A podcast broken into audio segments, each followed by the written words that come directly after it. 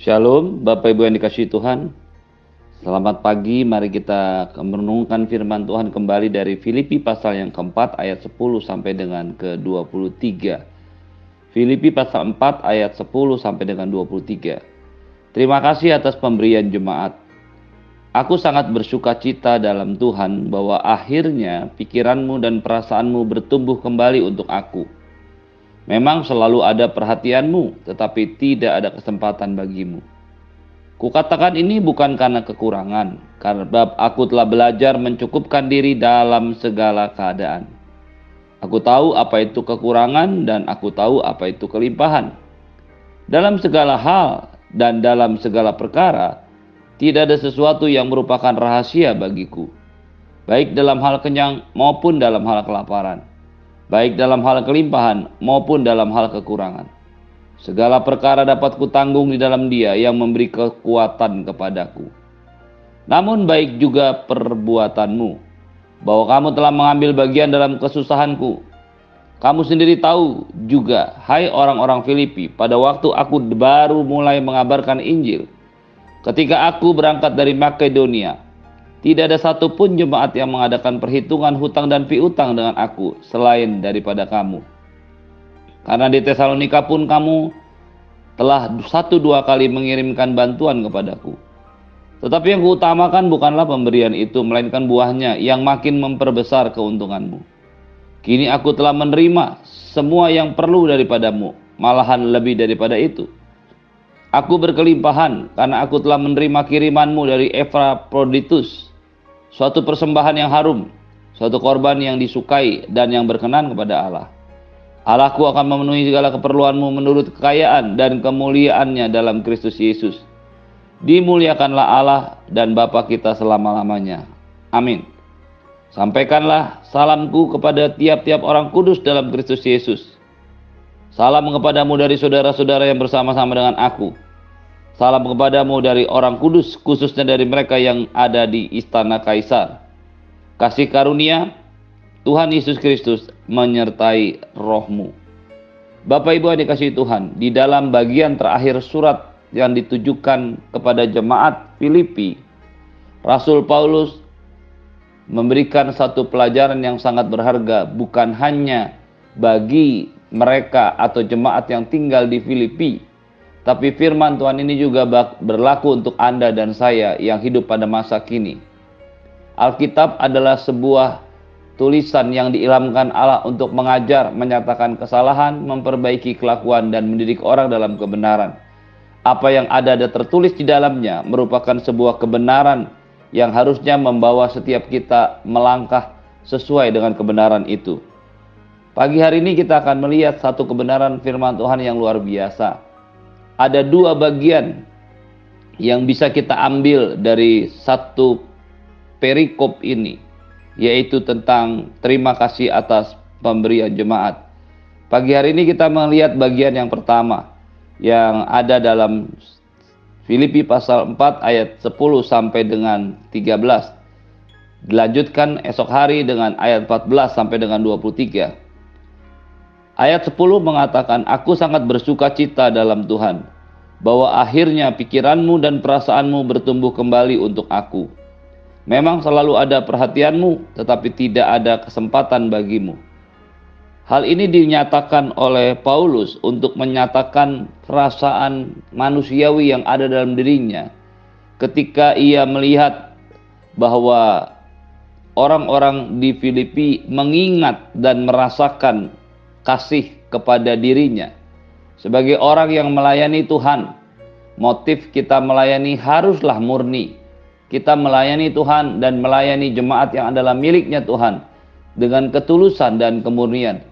Tetapi bagaimanapun kita tidak bisa menghindari sebuah kenyataan ketika jemaat yang dilayani, orang-orang yang dilayani menunjukkan pikiran, perasaan kasih kepada kita itu adalah sesuatu yang wajar dan manusiawi dan itulah yang dituliskan oleh Rasul Paulus yang dikatakan aku sangat bersuka cita dalam Tuhan sukacitanya adalah di dalam Tuhan yaitu ketika melihat perhatian dan pikiran orang-orang di Filipi tertuju kembali kepadanya Satu keadaan yang memang menjadi kenyataan pada waktu itu adalah tidak selalu ada kesempatan untuk menunjukkan perhatian.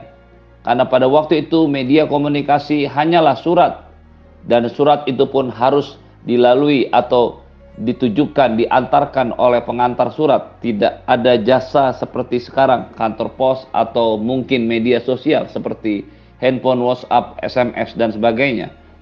Sehingga Paulus berkata, selalu ada perhatianmu tetapi tidak ada kesempatan bagimu. Sebenarnya dari sini kita mengerti bahwa pada saat itu mungkin Paulus sempat mengalami satu keadaan di mana dia merasa tidak diperhatikan, dia merasa tidak dikasihi oleh jemaat di Filipi. Tetapi dia menyadari sebetul bahwa itu adalah sebuah keadaan yang memang saat itu menjadi kendala yaitu tidak ada kesempatan bagi mereka untuk menyatakan perhatian dan kasih.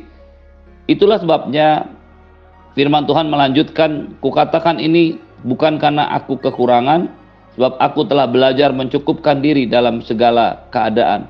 Apa yang disampaikan oleh Rasul Paulus seharusnya menjadi sebuah pedoman bagi kita dan tentu saja bagi para hamba Tuhan yang melayani jemaat yang menjadi milik Tuhan.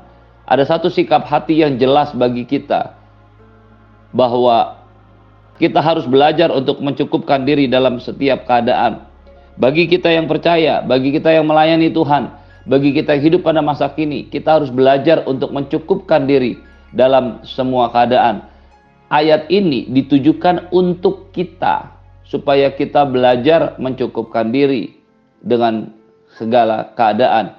Ayat ini tidak dipakai untuk menuntut orang. Kita bisa mengajak orang, kita bisa mendorong orang untuk belajar mencukupkan diri tetapi kita tidak bisa menuntut orang untuk belajar mencukupkan diri. Apa yang menjadi sebuah keharusan bagi kita untuk mencukupkan keadaan orang lain, itulah yang harusnya kita kerjakan.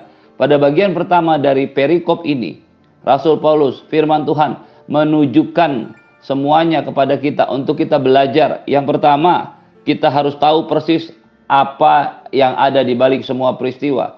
Perhatian, perasaan yang ditunjukkan oleh jemaat di Filipi tidak bisa ditunjukkan, dinyatakan kepada Paulus karena memang waktu itu ada kendala.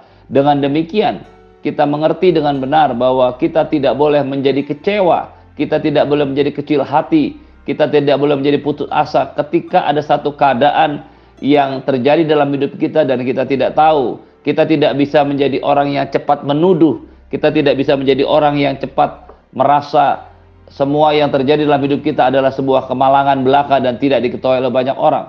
Alkitab dengan jelas mengatakan memang selalu ada perhatianmu, tetapi tidak ada kesempatan bagimu.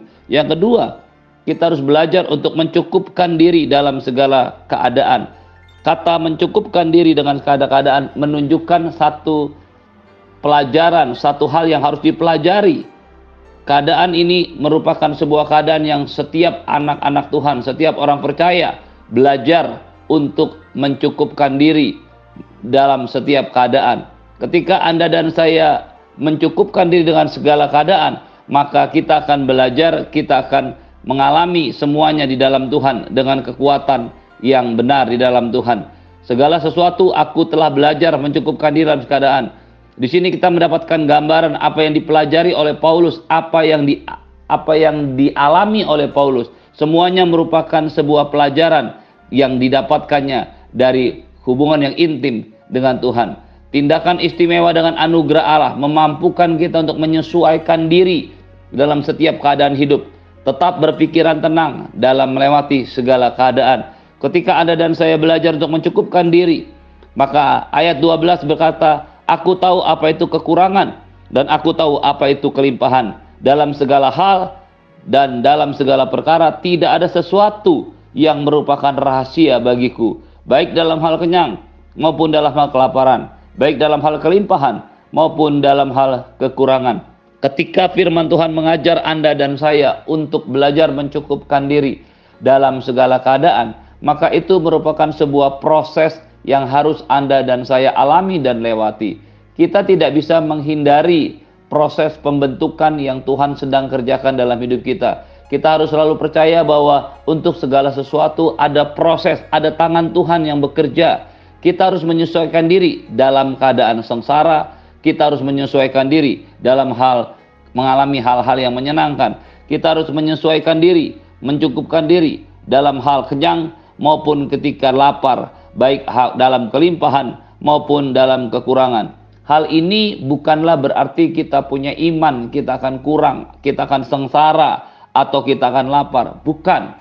Ayat ini menunjukkan bahwa Anda dan saya harus siap belajar menyesuaikan diri, belajar mencukupkan diri, belajar hidup mengetahui apa itu kekurangan dan apa itu kelimpahan.